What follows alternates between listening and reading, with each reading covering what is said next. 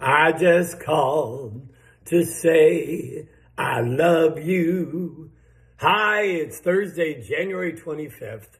On this date in 1961, JFK held the first presidential news conference live on radio and television. That had never been done before. So here's how we celebrate.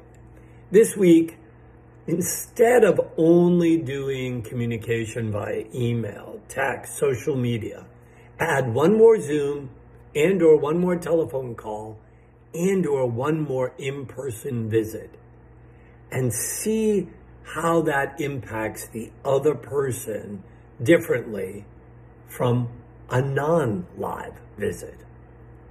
Cause I love you from the bottom of my heart.